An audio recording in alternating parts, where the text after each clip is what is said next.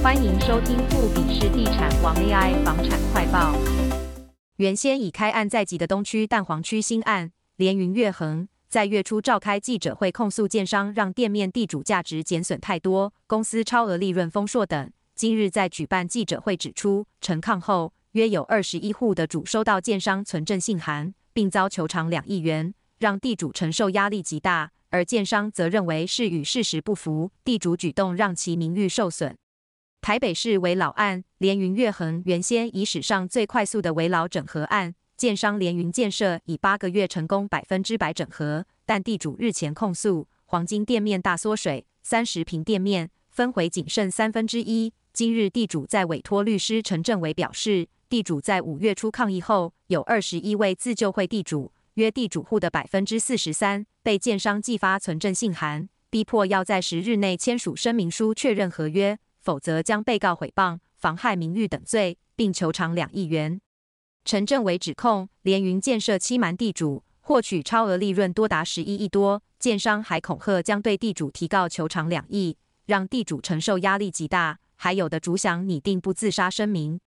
他说，建商原先承诺要盖华丽商场给一楼店面地主，不过等到选屋时，地主才发现建物采密柱设计，多根柱子妨碍使用空间，面宽也仅剩三米一。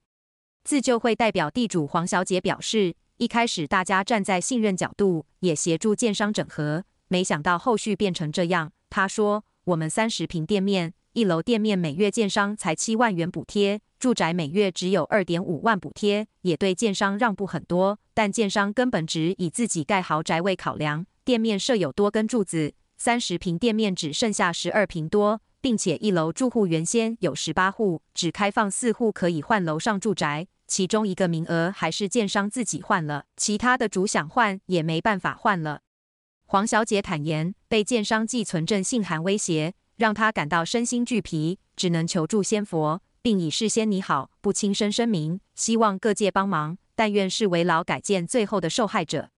陈政委也补充，此案地主平均年龄已七十多岁，甚至最高龄有九十多岁的，希望能透过司法仲裁早点处理此案。若日后再走诉讼，恐怕不少地主也等不到此案了结。至于后续，地主将朝向解约为主。若连云愿意提出合理补偿，可以再来商讨。对此，连云建设代表也在现场回应：一百零八年签约至今，已举办多次说明会，在一百一十年一月十七日说明会还有直接说明新建楼层，也清楚向地主说明可分回的店面坪数、店面规划等资讯。